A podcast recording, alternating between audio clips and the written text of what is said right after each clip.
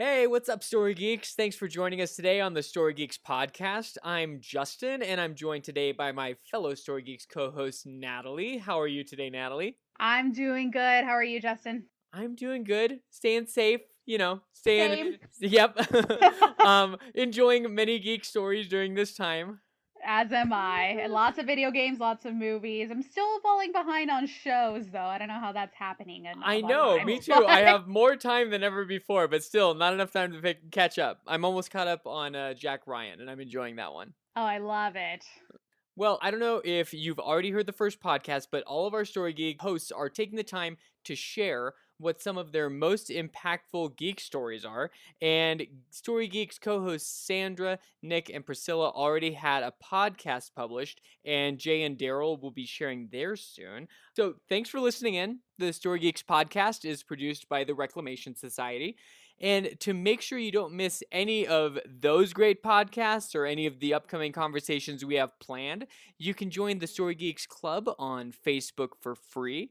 And you can learn more about becoming a VIP at thestorygeeks.com. So let's talk more about our impactful geek stories. So we're going to be diving into movies, TV shows, Broadway shows, kind of the whole gambit. But let's start with movies. So, Natalie, what did you say was your most impactful geek movie? All right. So I am going to go with the obvious choice for everybody that knows me. They already know it's going to be a Star Wars film. Absolutely. Um, but like what ma- what's fun about Star Wars is that you can talk about it like as a whole, and you can also get really specific, especially in today's day and age, with how much more we have to dive into this galaxy far, far away. I am a little nervous though about my most impactful story because it's not the my particular film is not the most popular in the fandom even to this day. Um, but I don't care. Uh, my most impactful of all Star Wars is actually The Phantom Menace, so Episode One. awesome.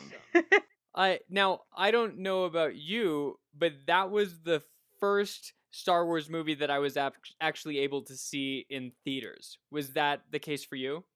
So it was the first I saw in theaters. It was also the first Star Wars film I ever watched. No Uh, yeah, so uh, my introduction to Star Wars and becoming a fan of Star Wars is a little unorthodox compared to a lot of people who, uh, you know, they were shown the films by their family members, by their parents. It was like dad that set them down and talked about going to see that for the first time in 1977. That didn't Mhm. happen for me. Um, my first experiences were riding Star Tours at Disneyland without any context. I was just riding in a spaceship and going out to outer space, and I thought it was fun. Yep. Um, and my other experience before Phantom Menace was uh, whenever I would hang out in my older brother's room, he had a lot of posters and he had some memorabilia for Star Wars. I remember seeing like a- Yoda poster made up of collages. It had a one of his quotes. I don't remember which one it was.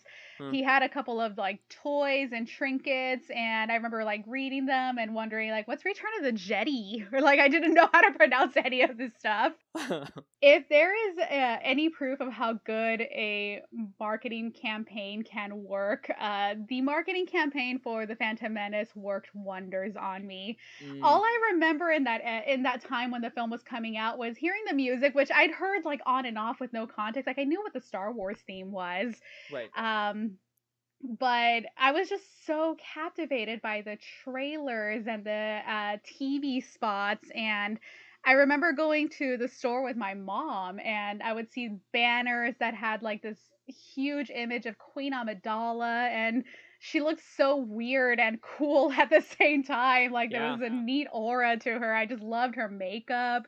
Um, there was this other instance I remember when my mom and I were eating at Taco Bell, and I remember they were promoting the movie there too. You could buy uh, if kids toy kids meals came with the toys. Huh. And um, there was a big poster of Qui Gon, and like there was something about his look, that intense, focused look that drew me in. I just wanted to know who he was, what his story was. So when the film came out, I begged my dad to go take me to see it, and he he he would take me to see movies without context. Um, and he grew up in Mexico too, so it was fascinating for me later when I came out of this movie and I loved it. And he told me like, yeah, I saw the original in Mexico in in the seventies, and I took your mom to go see it, and when I went home and told my brother I had just seen The Phantom Menace and that I loved it, uh, he he said, "Okay, we're gonna we're gonna start somewhere else now."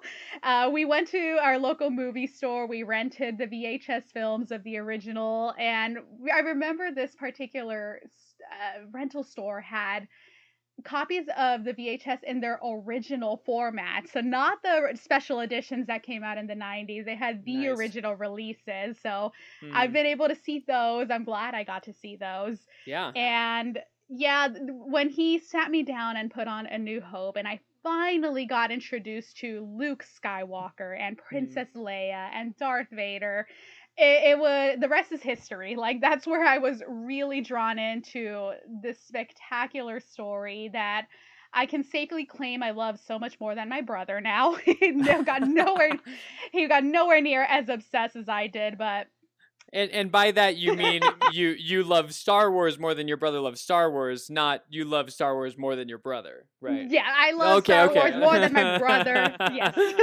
love Star Wars, so I still love you. I still love my brother out there. but yes, all I remember is spending just hours in the StarWars.com database looking up planets and characters and their backstories. Mm. And I remember a trip to Disneyland. Once I was I was familiarized with all of these stories, uh, and I rewrote Star Tours, mm. and it all clicked because when he was having me watch A New Hope for the first time, when we got to the trench run on the Death Star, all I remember shouting is, "Hey, I've been there!" because yes. that's all I remembered, and I was so excited. Um, but for those that don't know me too well, uh, the impact that Star Wars has had in my life, it's insane. I have been able to see some amazing things just being a part of the fandom. Um, I got mm. my first tattoo at Star Wars Celebration. It's the symbol of the Rebel Alliance. That was a really uh, crazy stir, uh, spur of the moment thing I did. Mm. But I also got engaged in the Millennium Falcon at Star Wars Galaxy's Edge, and my fiance works in Galaxy's Edge. So Aww. it just it like it's not just a favorite film for me star wars gave me some of my closest friends even those that don't enjoy it as much as i do they still right. usually there's a connection with star wars that starts a lot of my friendships hmm. um, it's given me some of the most memorable moments of my life and my career and it gave me the love of my life he was introduced to me um, by being told, "Hey, she likes Star Wars uh, just as much as you," and he said he didn't think that was such a thing that there, such a person existed that Aww. was um, in love with the series as much as him. And he remembers reading a uh, social media post where I was uh, listening to the soundtrack of The Force Awakens while cooking dinner, and he's like, "Okay, no, she's the one." Oh. So, and it all of this started with The Phantom Menace. It's not my favorite film out of the franchise. Um, but I just hold it to such a special regard huh. because it it was the catalyst for this amazing story that I know has impacted so many people. Yeah, and that's a great distinction that you just gave as it's not your favorite film in the franchise, but it had such a unique impact on you. And I think that's what is so great about these conversations is we're getting to know the co-hosts more as people and not just astute observers of stories and themes and characters and all of that. So that's just so much fun to hear about. Now, did you ever get into the novels and the things that are now considered legends? I got into a few of them, not as much as I wanted to, uh, mostly because of resources. I just didn't have, yeah. uh, you know, the money to go out and buy these books, and nor did I know where to find them. Yeah. Um, I know vaguely of some of the extended universe characters and storylines uh, from my time on the databank on StarWars.com. Nice. So I did know about Mara Jade. I did know about Han and Leia's um, three children originally written in these expanded universe stories.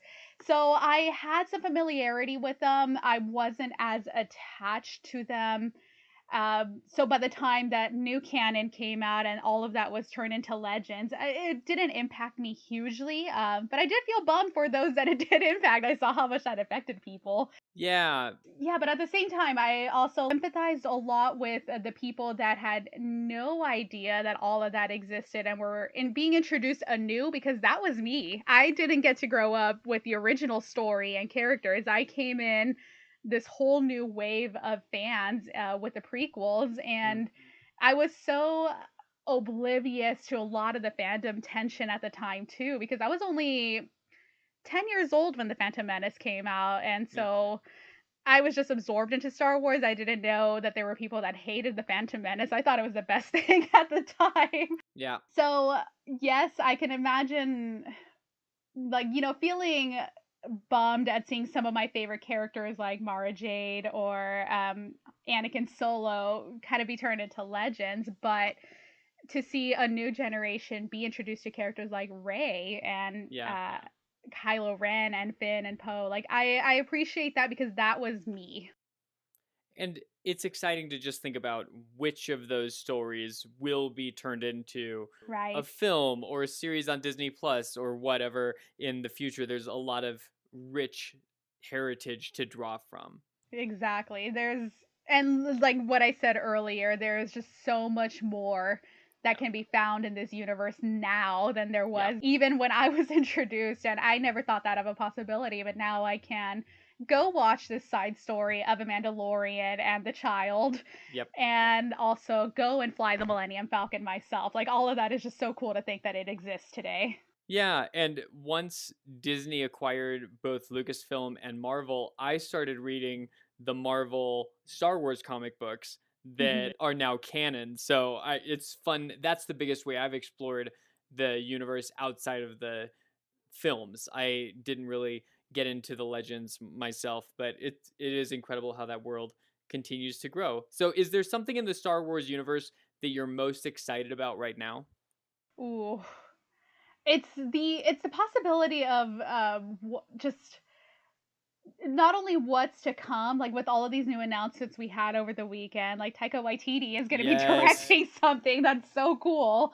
Um, I have always just loved diving into stories uh, that I already knew, um, or like stories that you knew existed but you didn't quite know how it happened and um, i'll actually use clone wars as an example and as, as the precedent of what i want in the future uh, we had the clone wars season finale just this week on may the 4th mm. and it we all knew order 66 happened we saw that in revenge of the sith we all knew a clone wars happened and given that we've been able to see Ahsoka reappear in Rebels, we knew that she survived. To be given the actual narrative of how that happened. Mm. It's those moments specifically that I love. And I've been able to read a couple of the new canon books. Um, one of my favorites being um, Lost Stars, mm. which I don't know if um, you've had the opportunity to read. I have not yet it's so cool because it's kind of a. Uh, I see inspiration from it from an Akira Kurosawa film, uh, where it's not quite about the main characters, but these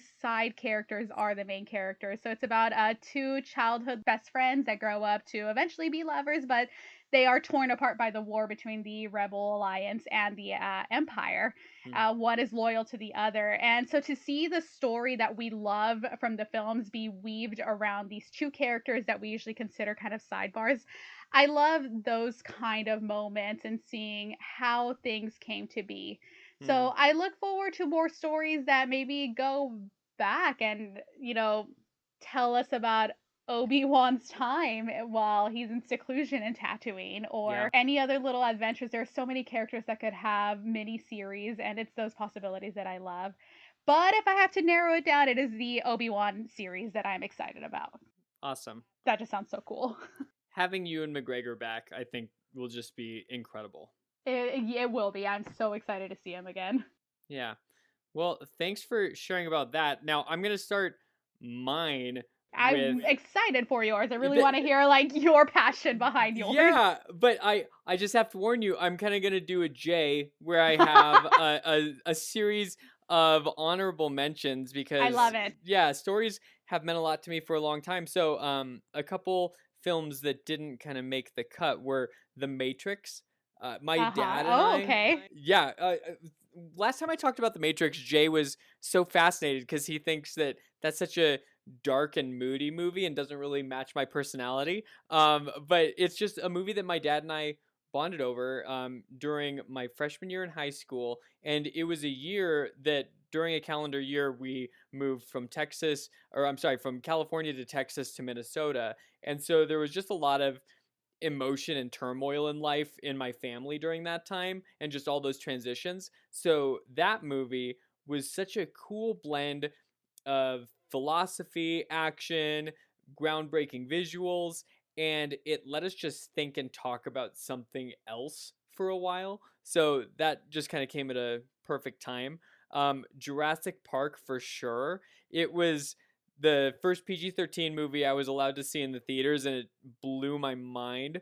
It was exciting and scary, and I had never seen anything like it before. Uh, plus, I was super into dinosaurs as a kid, so it was just, you know, my my fantasy on screen. Um, obviously, Disney movies uh, were Yes. always a big part of my life. Yeah, um, the animated movies, and then there were a lot of live action movies that were kind of staples in my family, like the Swiss Family Robinson and the Rocketeer. awesome. Yeah, I love the Rocketeer. yeah, I Oh. that is one movie that I do want Disney to remake because I think that it would be just really cool to see more of that story. I I- like I think I- that the I agree. Rocketeer would be perfect for a series on Disney Plus. Now you have me hyped for something I really like. I really want them to do that. And Yes. Rocketeer would be an amazing adaptation in this day and age. Ugh.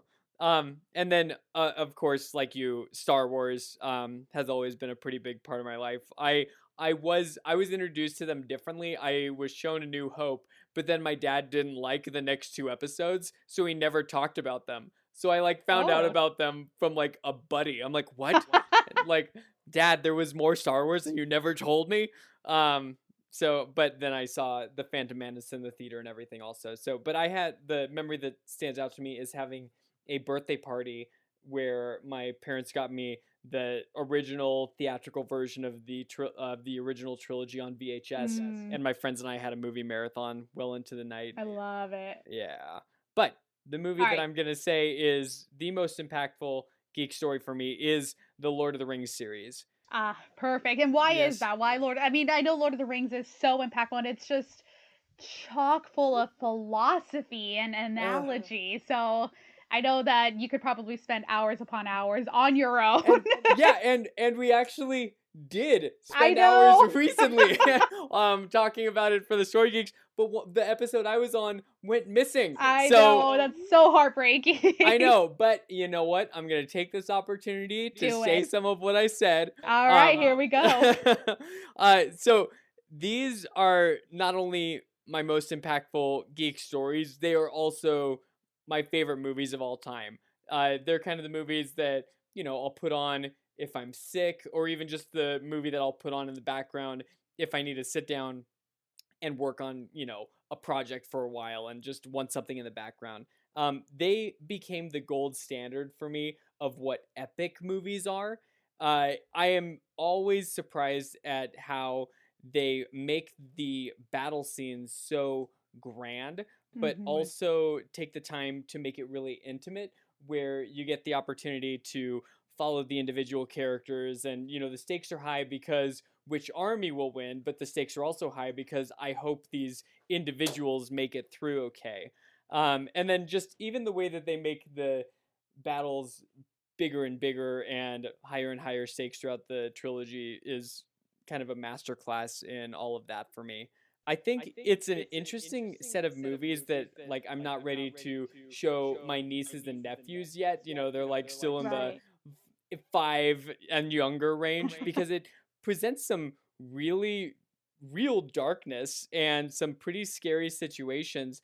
But the thing I am excited to share with them is just that there's an underlying sense of hope and Mhm. community, and that good will win in the end, um, even if it comes at a high price. Um, and then just I like looking at statistics and things like that. So the Return of the King is still tied for the record of most Academy Awards won by a single movie, um, which is 11. You know, they did a lot of things right. And I think some of those Academy Awards were sort of given on behalf of what the trilogy was, not just that movie. But still, that's you know, they, it was an incredible movie. And I was so into these movies that I would spend the very little money I had at the time to buy both the theatrical release and the extended editions when they came out on DVD. Um, and I was so eagerly awaiting those that I remember having a dream that Peter Jackson came to my door with the extended edition of The Two Towers before it was released and was like, hey, we're randomly asking people to beta test this. Would you mind watching this and watching through all the special features? And I'm like, you know, hey, for you, Mr. Jackson, absolutely. Oh, I Um, love that. That is so cute. I love that. and then, I mean, uh, what I've also realized as I was compiling this list of impactful stories is that music plays a huge part for me. And so the music in these movies is incredible. I'll be talking about music in just about all of my other answers also. Yeah, these movies stuck with me and they came out at a pivotal time in my life also just because they were released in theaters in 2001, 2002 and 2003, which now just thinking about that is amazing that they did that much production and post-production in that short of a time. I graduated from high school in 2002 and so those movies kind of bridged my a really big transition in my life. Mhm. I I remember watching The Return of the King with my parents on a Christmas break and being really affected by the end of the movie just because the trilogy's ending and all the characters are going their separate directions and all of that, but then also knowing that in just a week or so I'd be heading back to college and wouldn't see my parents for a while. So just even when those movies were released in my life was uh, a big deal. But yeah, I love those movies and just love that we have this podcast to dive into them because if any of our listeners haven't listened to those Lord of the Rings podcasts, they're great. And Lord of the Rings for me is just a perfect example of why we have this because even when you were asking me, you know, it is so chock full of philosophy and themes and exploring characters. Um, they're just wonderful films to watch and think about and talk about. And they're some stories that I believe you're a better person after you take them in than you Than were you were before. I think it's an example of a story that can really change someone's life for the better. I I agree, and I I wasn't too familiar with this franchise, unfortunately, as much as I wanted to when they came out. It's been more of a recent reintroduction. Mhm. Um, but the, it, a lot of what you hit on uh, there, the spirituality aspect to it. I love that you talked about the sense of community and hope, even at a high cost. Yeah. That was my takeaway, even when I started to uh, rewatch them and fully appreciate them just fairly recently. And yeah, these are very wonderful films, and I can Mhm. see how they would be impactful in such a transitional moment of life like yours. Yeah. Um have have you been able to watch the extended versions yet? Yeah, so Okay, good, um, okay. yeah, so I have watched the movies a few times, but um, the, like these stories, these books, uh, they weren't something that I, I knew of growing up in a Mexican American household. Like I, I didn't know who J.R.R. Tolkien was. Right. Um, the films came out uh, when Harry Potter was coming out, and so I was more Right. familiar with Harry Potter at the time. Um, and I had a few friends that tried to introduce me to the books and the films, and I would watch them, and I'd appreciate the visuals. The music, like you said, is what stuck to me. The music is Mhm. phenomenal, and I would listen to the music uh, a lot over the last several years just because I loved it that much.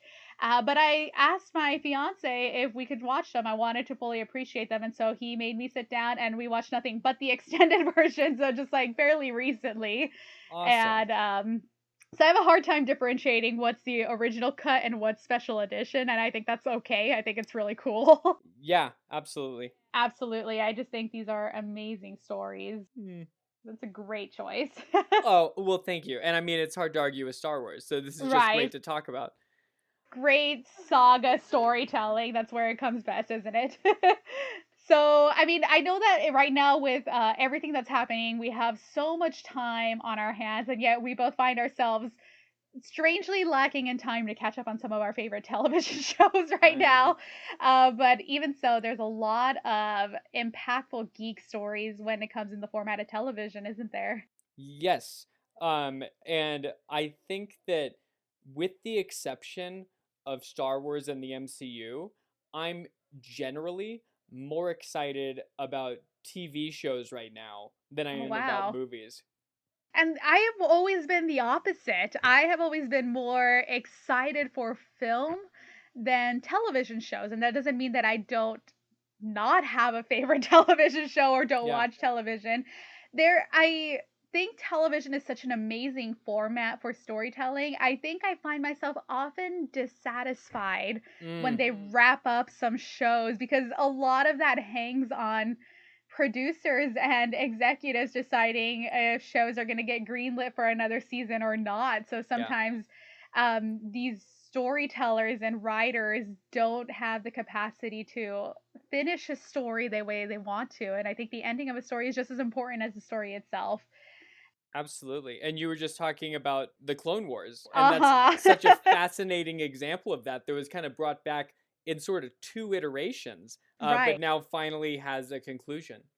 Exactly. And I think that's why I appreciate that we live in an era where we have streaming services because I Mm, think that has allowed for a greater flex on the industry to allow these storytellers to finish telling the stories the way they want to, mm, um, as opposed to abruptly wrapping up or leaving it kind of hanging because they get canceled. yep.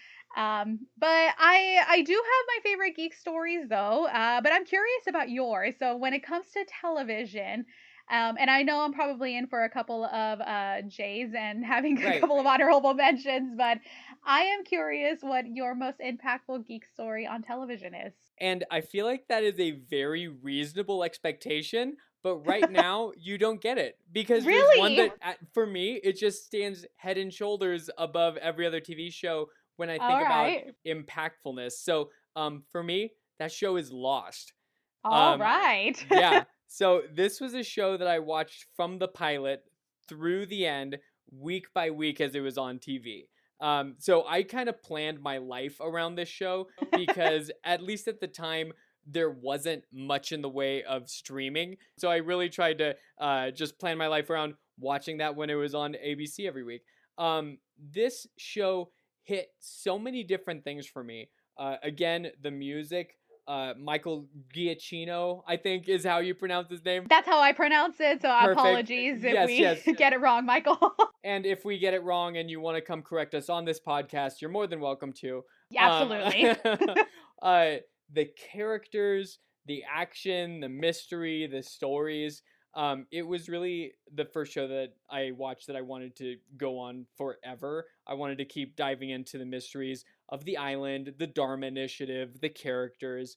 Um, it had an, an incredible premise, uh, amazing characters, and I felt like each week had elements of a therapy session for one of the characters as you kind of dive into their past or later in their show you dive into their future and learn about who they are really before the crash uh, on the island Mm. and learn about some of the things that are going on under the surface whether it's their motivations or their fears or their baggage um, or what's like literally in their baggage that was on the plane um, and the episode the constant is still one of my favorite episodes of TV, period. It plays with the ideas of time travel, which is just always something that I enjoy.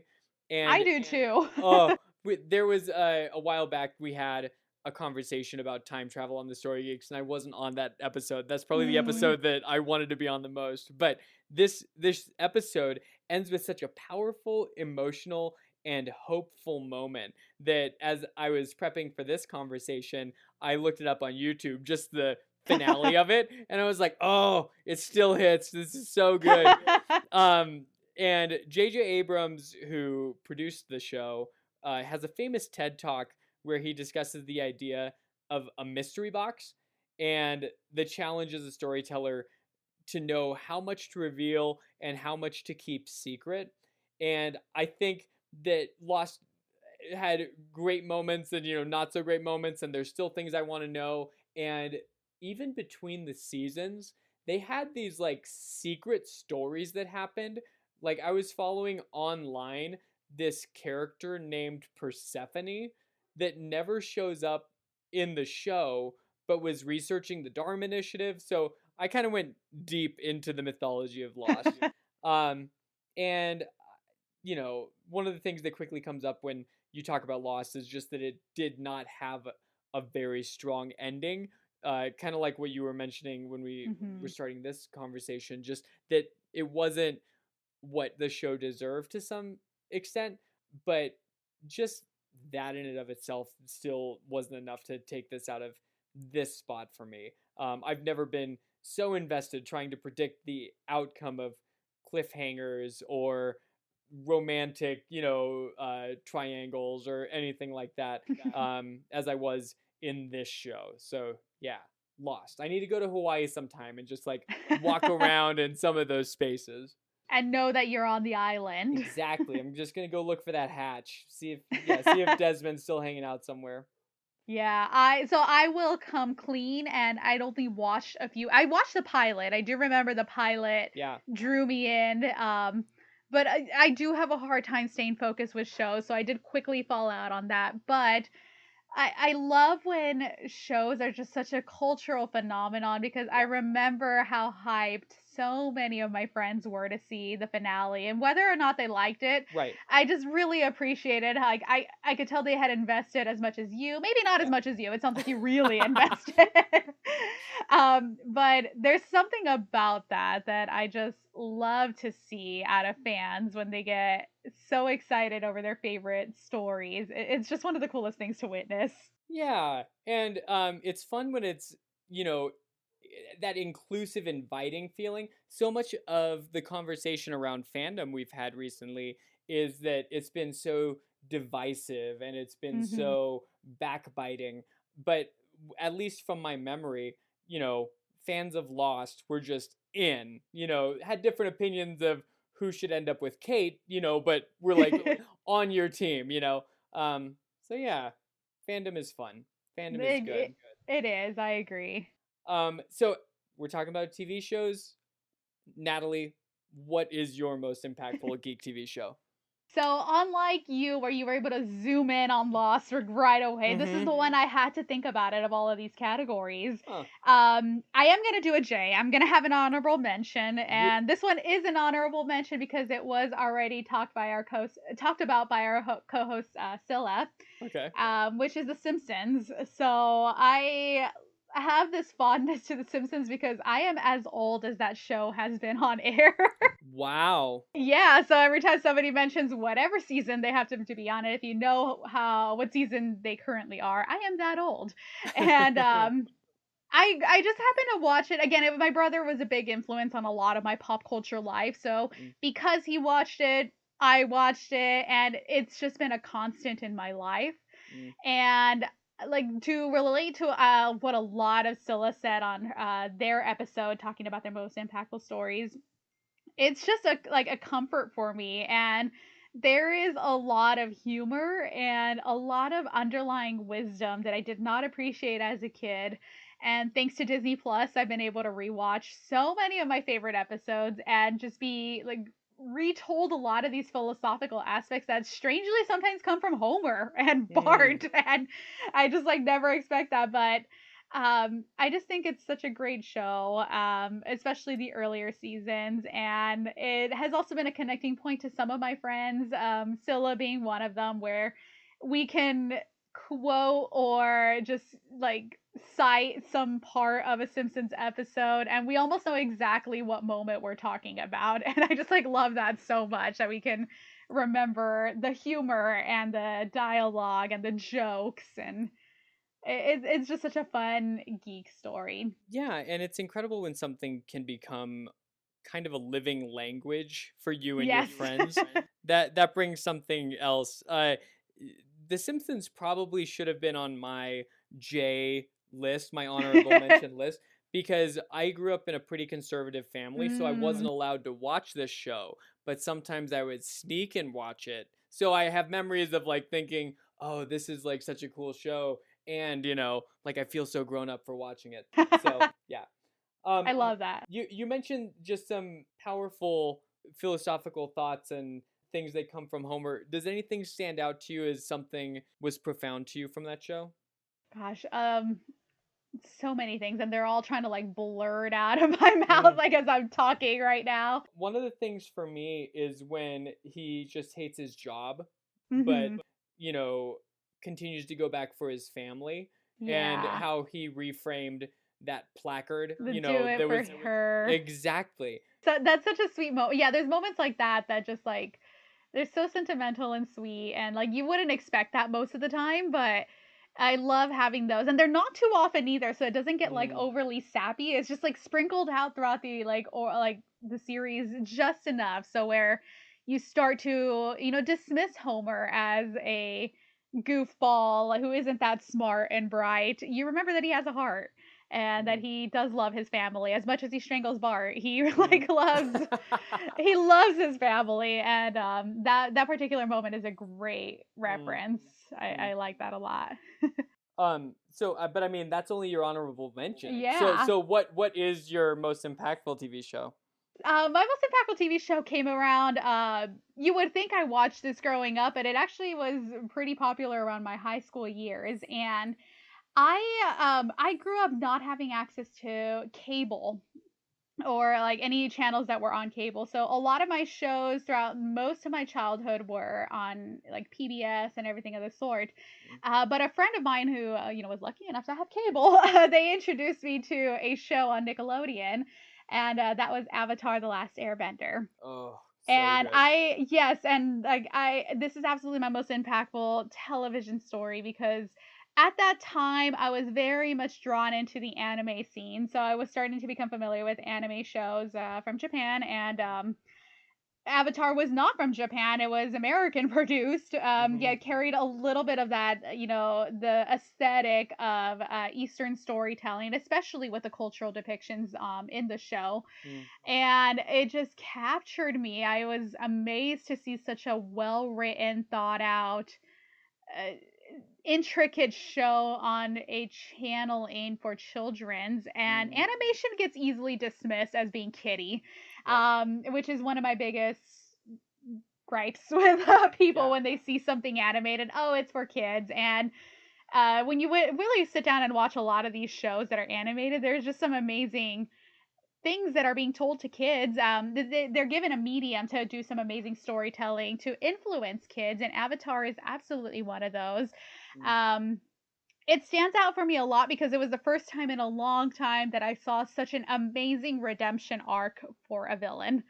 Uh, Mm. the way Zuko gets redeemed through the whole series, not just in a season. Yeah, Um, yeah. We see him at his worst in season one. We see him in his struggles in season two, and then we see him in his redemption in season three. Like that Mm. takes a lot of like time and effort and i could see how much these creators poured their heart out into just something just zuko alone let alone every single character yeah. um and these ideas like katara knowing that she can be more than just a healer and Mm. proving that to an elder in her own culture um Aang having to you know bear the burden of being the last of his kind and not only the Mm. last of his kind but being the avatar uh, I, I just I love this series so much. It never in mo most of my childhood had I been drawn into such an intricate story of fantasy like that on television, Mm. and uh, it came a little later than a lot of people have. Like a lot of people have these impactful stories earlier in their childhood. This one came a little later, but um, I can easily think back on how much how brilliant this show is and. I haven't had the means to rewatch it, uh, but I know we're getting that really soon thanks to Netflix, and I am so excited to sit down and re-binge this whole show. Yeah, and you know, again, we have the time to do that right now. Yes. Um, uh, when you were talking about all the characters, I just remember loving um Uncle Iroh and just Oh, Yeah. everything he says and does. Um, Yes. and like just thankful that Zuko had him in his life because I think he would have, you know, gone a very different path if it wasn't for him.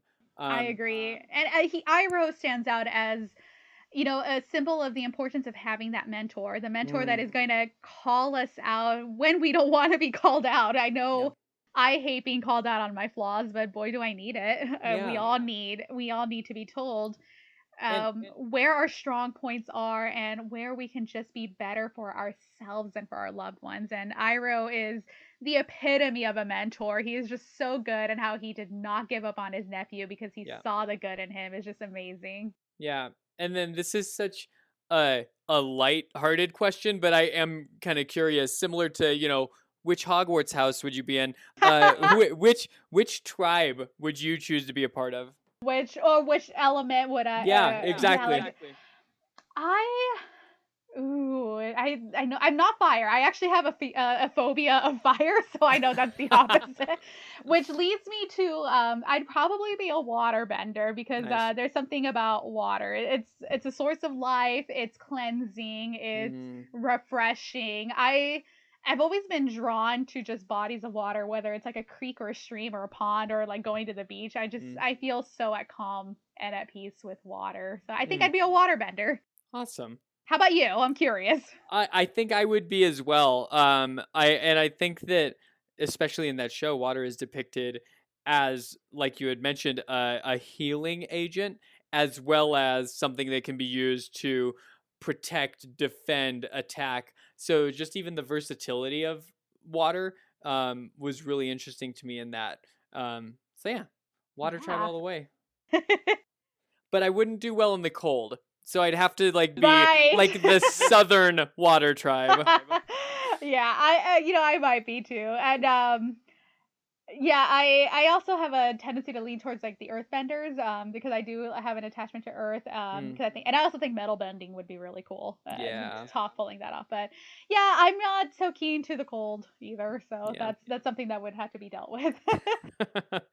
um cool well thanks for sharing that i mean those both the simpsons and avatar have affected so many people in so many different ways so um those are great shows to reference um i want to kind of open the conversation up a little bit wider um and just see if there were any other impactful geek stories for you in novels, video games, uh, theatrical productions, anything like that. I'm just kind of very, very broad question. yes, um, the answer to that is yes on all of those.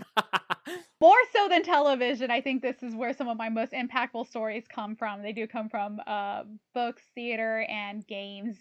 And um, like i mentioned earlier i was into the anime scene for a while uh, so i did explore a lot of manga and there were some amazing stories um, by the authors clamp that i love. They were the creators of like cardcaptor sakura which is also an anime show. It did air in the united states and i love that show um, but I'm gonna highlight three stories um, in the form of book, video game, and theater. Uh, so I'm Mhm. actually gonna start with book. Um, that's gonna be Harry Potter.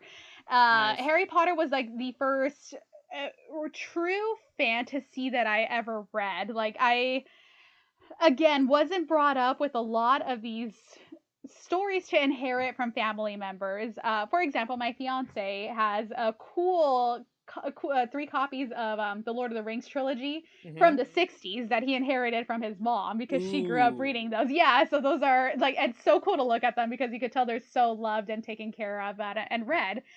I didn't quite have that being first uh, generation um, Im- to immigrant parents here. So I had to discover a lot of my geek stories on my own, and Harry Potter was one of those. I saw all of my classmates reading it. Uh, I thought it looked so cool, and I remember I got into the books right around the time the first film came out, and um, it it just captivated me. Mm. And I remember being hesitant to pick it up, or not so not so much me being hesitant, more so my mom, um, because I was brought up in something of a semi-conservative Catholic household, and Mm. I remember there was a lot of controversy that surrounded Harry Potter Mm. um, for its use of uh, witchcraft. And I remember she felt a lot towards um, wanting to support these ideas that um, parents shouldn't let their kids read the books. Uh, but she changed her stance easily when she watched the first film, Aw. and um, which I really appreciate because my parents uh, they were not strong English speakers, and I always appreciate a story that can resonate through the language barrier because that's how I know it's a good story for Mm-hmm. anybody. Mm. And that was the case with the first Harry Potter film. She watched it and uh, she thought it was fantastic, and she didn't feel any hesitation or qualms with me reading these books. And um, I easily absorb myself into these. They're such easy rereads. And I remember being so excited waiting for the release of the seventh book at midnight at Barnes and Noble. And um, there is another just special moment that I attach to th- me reading this these uh, these particular books with my mom. Uh, she never read them. She would watch a few of the films. Uh, there was this one time in high school when I was about 16 years old. I was um, working my first part-time job at McDonald's, and uh, I, there was this time where The Goblet of Fire had just come out um, in theaters, and I was having a really tough teenage time. I had just broken up with my boyfriend in high school. I was just really stressed by high school studies. And I remember she picked me up from a shift. I was working a weekend shift at McDonald's. And she said uh, she had an idea. Uh, let's go and grab a bunch of snacks and go to the drive in, and we'll go watch uh, Harry Potter and the Goblet of Fire. And this is my mom coming in with no context of um too much context of the movies, but the fact that she knew how much these stories meant to me and she wanted to cheer me up um, meant a lot. And I, my mom was uh, sick with cancer throughout my entire high school years. Mm. So I remember being at the hospital shortly before she passed away. We were just watching the news, and um, they had just released the cover for uh, the Deathly Hallows. Mm. Um, and I remember we were watching that illustration, and she just said like, "Oh, look at that! Like, I know you love that book. I hope you, I like, I'm excited for you to get to read it." And the book did come out after my mom passed away, um, but just even having that moment with her, just she understood, like her understanding how much these stories meant to me, um, just meant a lot. It meant that I, I got from that knowing what I took away from that was knowing that she knew me. She just like knew my personality, knew my likes and dislikes, and I have always just kind of held on to that specific memory. Hmm. And I mean, my goodness, that's a precious memory. And, you know, just anyone could have taken you to a movie. Right. Anyone could have taken you even to that movie. But just to have someone take you so intentionally, and especially after your mom has passed away, to have memories like that of her together, where she's intentionally seeking to be with you and to love you, that that's pretty incredible. Not everyone gets memories like that.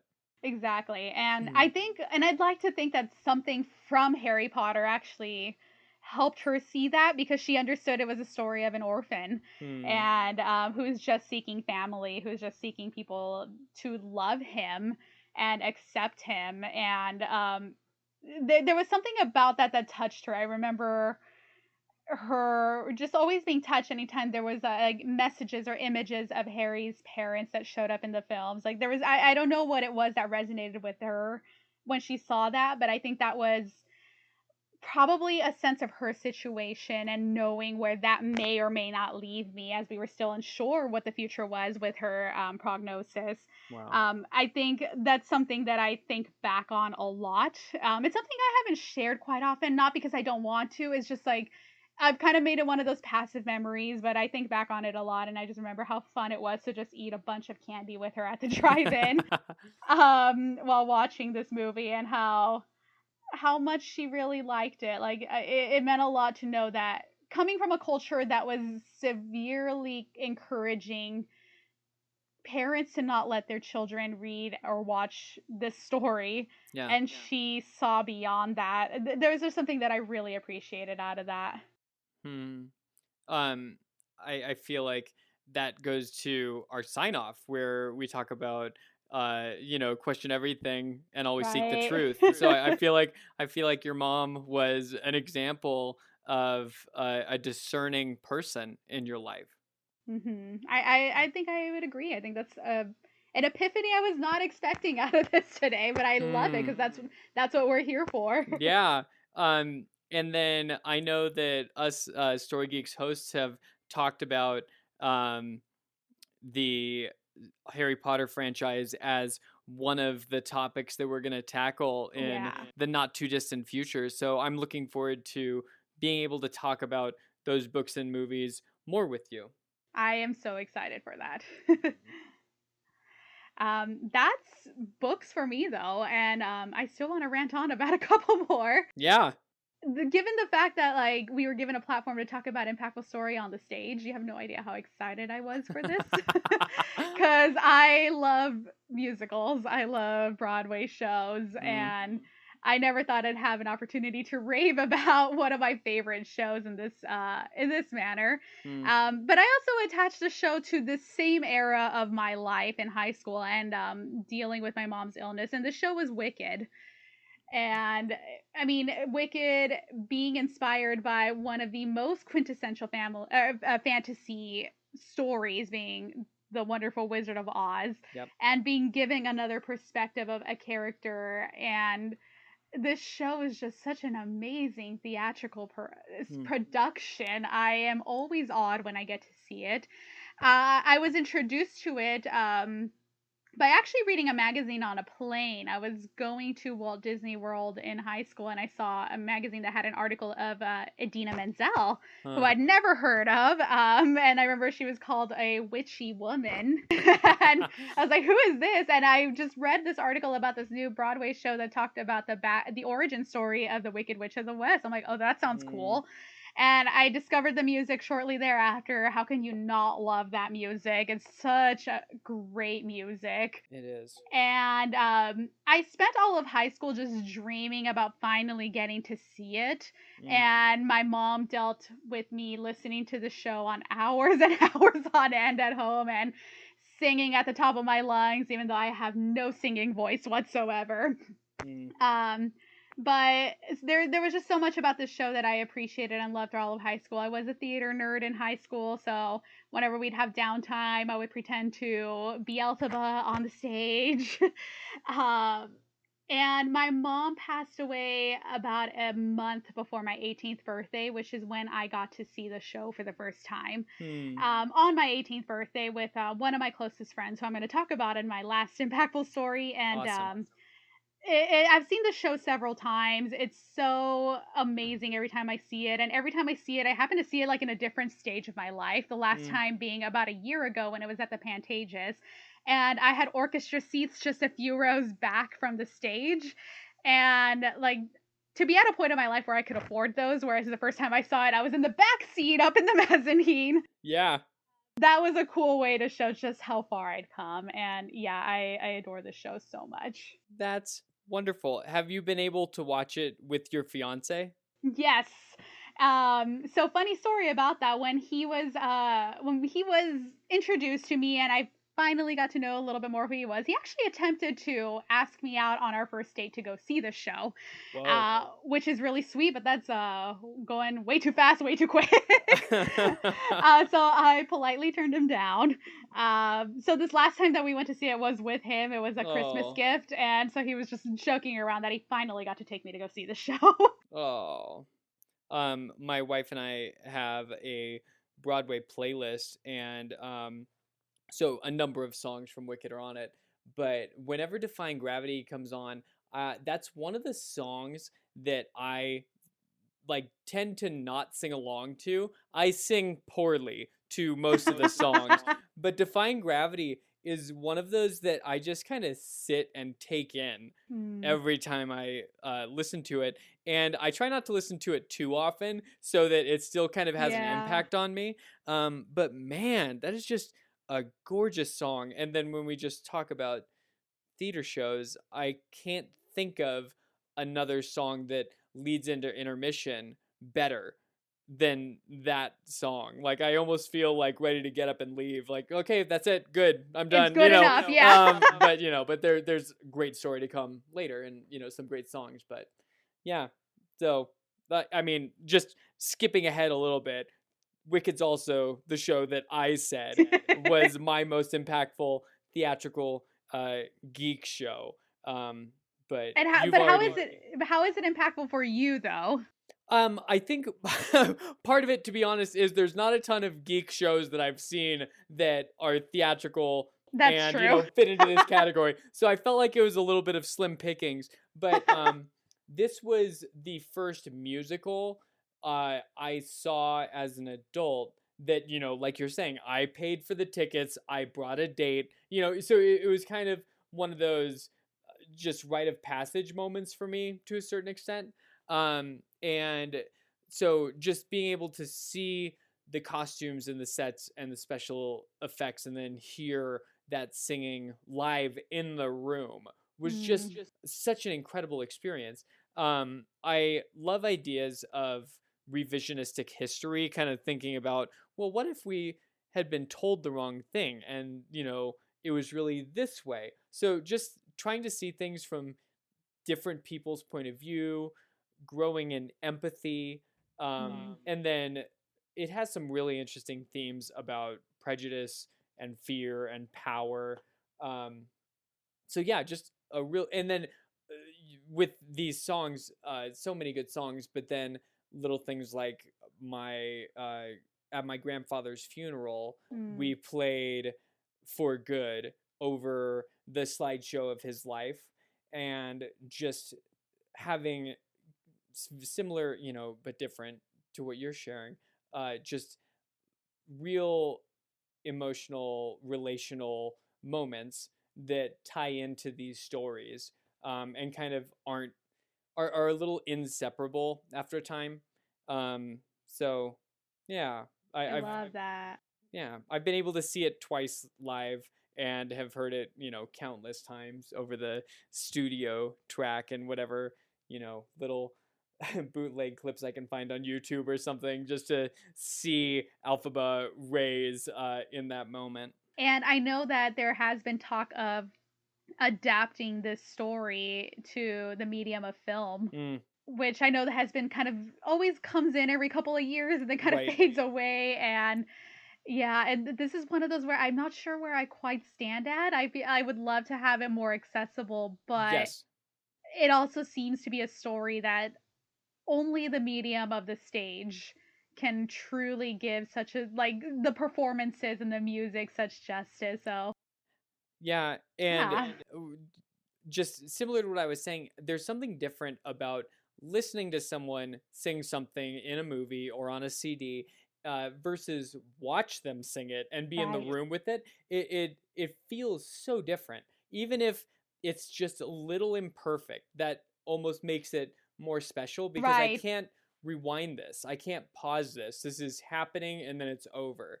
And right. there's something about theatrical shows that almost teach me about life and just being present where I am.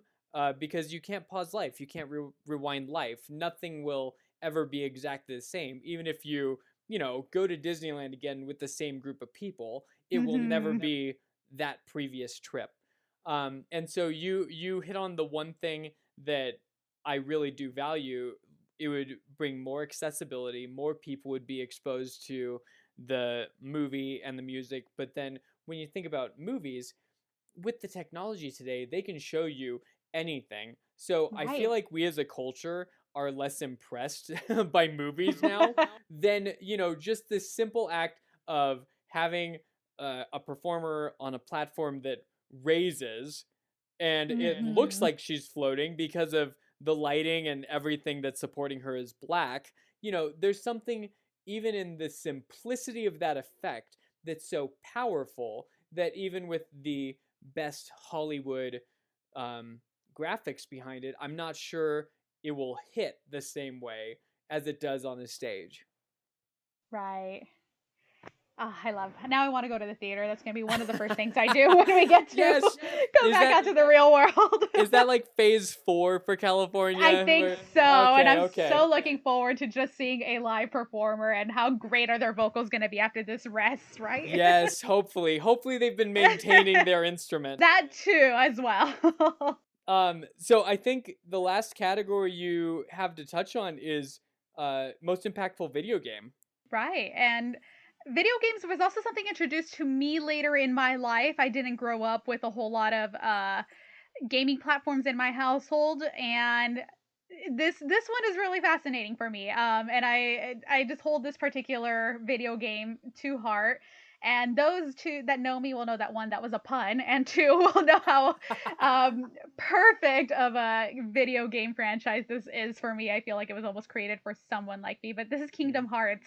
Mm. And uh, again, I am a big Disney nut. I grew up loving Disney and everything Disney, Mm. and uh, not so much video games. So I definitely didn't know what Square Enix was or what Final Fantasy was. Okay. Um, but this story, th- this particular story, this game is really impactful um, because of its theme of friendship and the importance of friendship and doing anything for your friends. Um, It actually helped solidify and strengthen a friendship. Mm. Um, this game came out when I was about in middle school, but I didn't play it until the summer between my junior and senior year of high school. Um, when I was over at a friend's house, who I would go to almost like three times a week at this rate. It was just such a boring summer otherwise.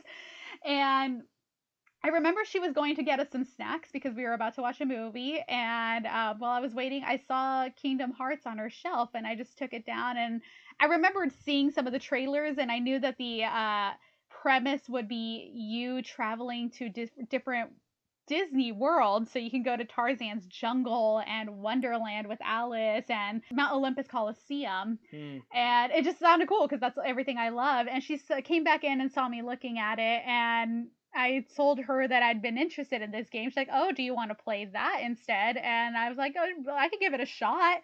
And this is such an epitome, like a, a, a such a moment, like a turning point Mm. moment for me. I like to think of this as the moment my life completely steered to the direction of geekdom um, because she said, uh, I don't think you'll even finish it anyway.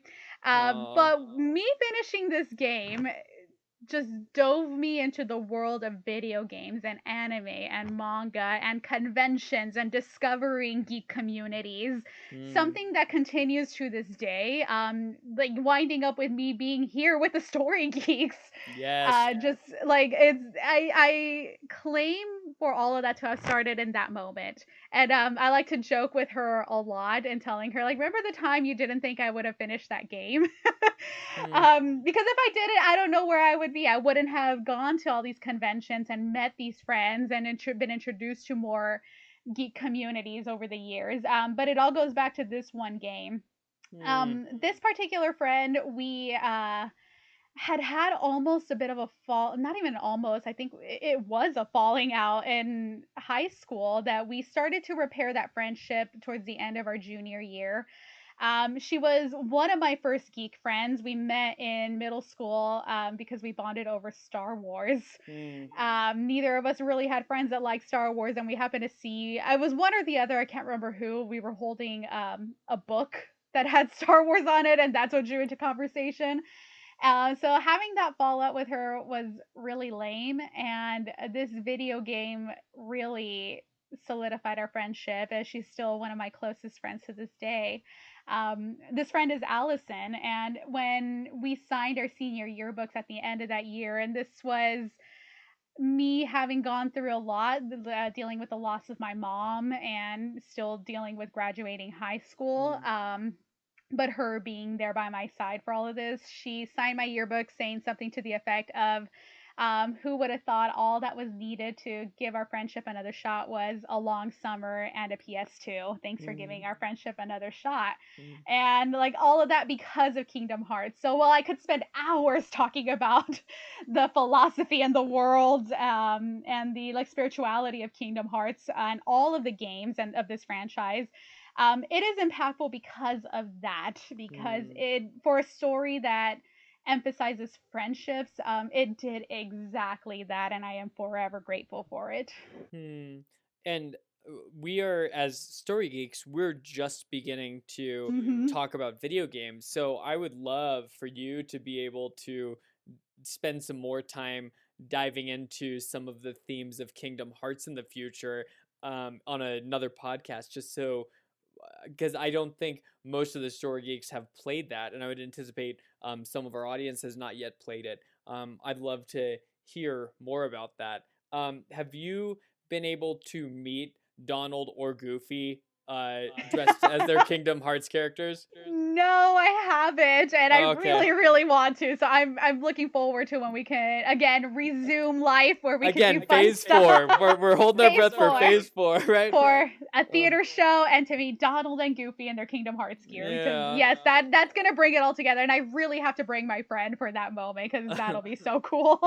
No. Um, but you're you're just talking about friendship, and so we, my my friend Ryan and I recorded our first podcast on video games, and one of the things we touched on a number of times was while video games in some circles have had a bit of a negative, I don't know, like eh, assumption that the people that play the video games are either you know on the far end going to commit an act of violence or just on Uh-huh. the very uh, neutral end, just going to be wasting their time or are kind of loners and stuff. And both of our experiences, and it sounds like yours, is that video games are, again, stories. They're stories that mm-hmm. have impacts on us and that we get to explore in relationship. So I some of my favorite experiences playing video games have been with friends and so that's just wonderful to hear that for your friendship and I look forward to hearing more about Kingdom Hearts because again,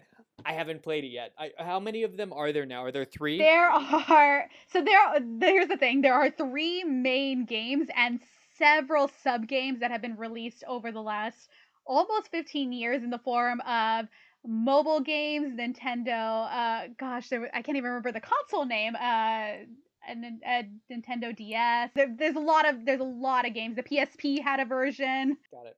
So so many games. Uh, such a complicated, complex story that Mm. is so much fun, and I'm excited to talk about it. Awesome. I look forward to that. I my video game that I talked about didn't have a relationship. like uh, this, this I, I feel like it's inappropriate to transition into this, but um But I love. I think I know what it is, and Uh, I am such a fan of this franchise too. yeah, well, so uh, for me, Zelda Ocarina of Time Ah, yes. kind of came along at the right time for me. It, it was again in that year in high school where we moved a number of times. The same year my dad and I bonded over the Matrix. Um, I played through uh, Zelda Ocarina of Time, and I had played through Link's Awakening uh, Mm. previously on the Game Boy, and Mhm. so I had a little bit of knowledge of the Zelda world, but obviously when you go from a ga- game on the Game Boy to the N64, you know, which was just groundbreaking and incredible at the time, um, the world got so much bigger. The game was much longer. The puzzles were more challenging.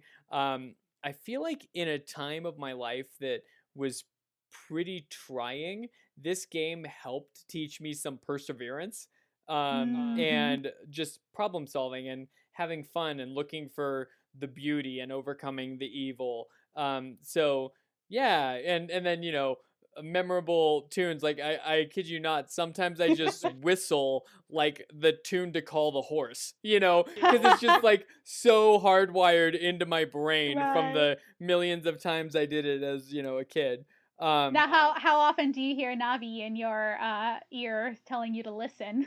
listen no I'm, I'm done listening fairy i want to do my thing um but yeah so and uh, there i have had so few consoles in my life i haven't been able to play a number of the other ones that uh, came out. So those that's kind of something i can look put on my quarantine to-do list maybe find a way that i can play another zelda game.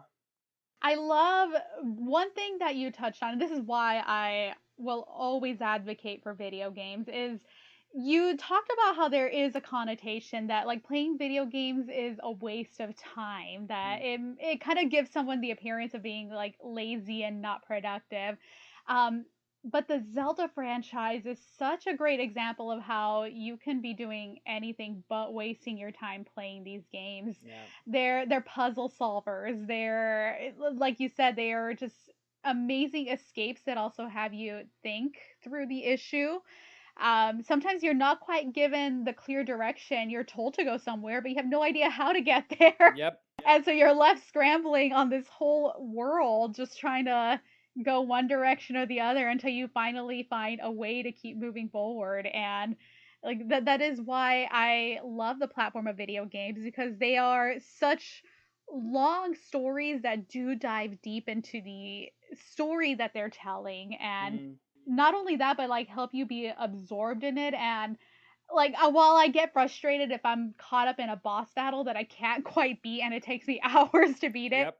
there is just such a sense of satisfaction getting to that next part of the story and unlocking that next chapter or unlocking that ending it's it's so fun Yeah, and the medium of storytelling in video games is so much more interactive than even, you know, watching a movie or reading a book because you have to, like you're saying, unlock the next thing, beat the next boss. So the level of engagement that is required for video games uh, brings a different, not necessarily more or better, but just a different awareness of the themes and characters. I think that um, your average video game player could probably naturally have a more nuanced conversation about characters and themes and story arcs and things like that about video games than your average television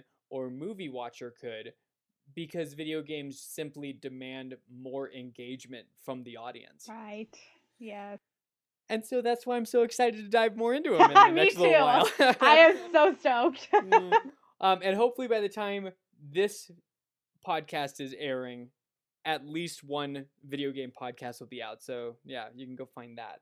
Um, and then uh, for books, I I went to the other uh, fantasy. I feel like, and I mean, I could totally be wrong. Now that Game of Thrones exists, I feel like there's four big uh, books of fantasy. Mhm. But um, the one that we haven't mentioned yet for me is uh, the Chronicles of Narnia. Ah, yeah.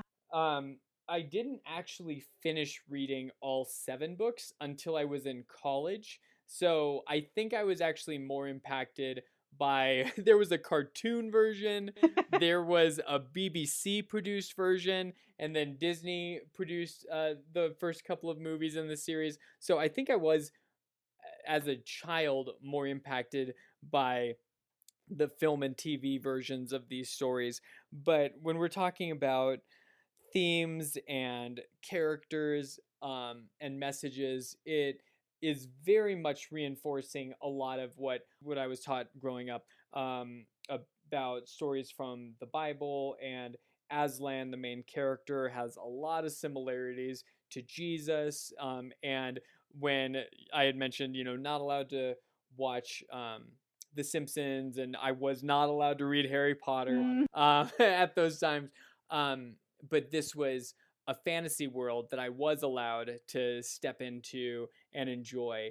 Um, and so, yeah, at the time, it just kind of brought in my imagination and uh, made me feel deeply about the different characters. Um, the main four humans are two brothers and two sisters, and I'm the oldest of two brothers and Mm. two sisters. So th- there was just a lot that kind of lined up for me to love those. And now my wife and I are planning a trip to Europe in a couple years. You know, the planning has been put on hold, Oh, but yeah. but yeah, it's uh, the the trip is in a couple years and there is a pub that I absolutely must visit in England um, called the Eagle and Child, or the nickname is the Bird and Baby, and it's where the Inklings met, which was a group of authors, including C.S. Lewis, who wrote the Chronicles of Narnia, and J.R.R. Tolkien, who wrote um, the Lord of the Rings. So I absolutely must go have a pint or two at this place and just kind of be where some of my favorite literary storytellers thought and talked and laughed and debated um, and you know i'm sure helped each other make their stories better I've never heard of that pub, but that sounds amazing. That Yeah. sounds so cool. yeah So look forward to you telling us about that in the future when we are allowed to travel again. yes yeah, me too sooner then sooner rather than later. and then i answered my three main ones but i just want to give a quick shout out for comic books um you know Mm, yes. I'm looking forward to hearing Daryl talk about comic books Ah. because I think he has read more comic books than all the story geeks combined. I think so. But um, the Unbeatable Squirrel Girl was a comic that came out, I believe, about five years ago, and I bought every issue and have read the original graphic novel that came out parallel to that. Um, she is such a fun character, and I feel like very empowering, not just to women, but just anybody, because she uh, solves her problems more or less through friendship and conversation or computer coding logic. And Mm. so it's not it's it's a superhero that is so relatable because she's super awkward and funny, but then her superpowers exist and help her, but that's not ultimately what she uses to defeat these various situations in life. Um and then like she and this is totally a spoiler alert thing like you know if you're going to read through this this would not be the thing to listen to. But um she wields Mjolnir at one point um so she is worthy of Thor's hammer and that just solidified for me like everything I believed about her the Marvel community also believed about her um so yeah.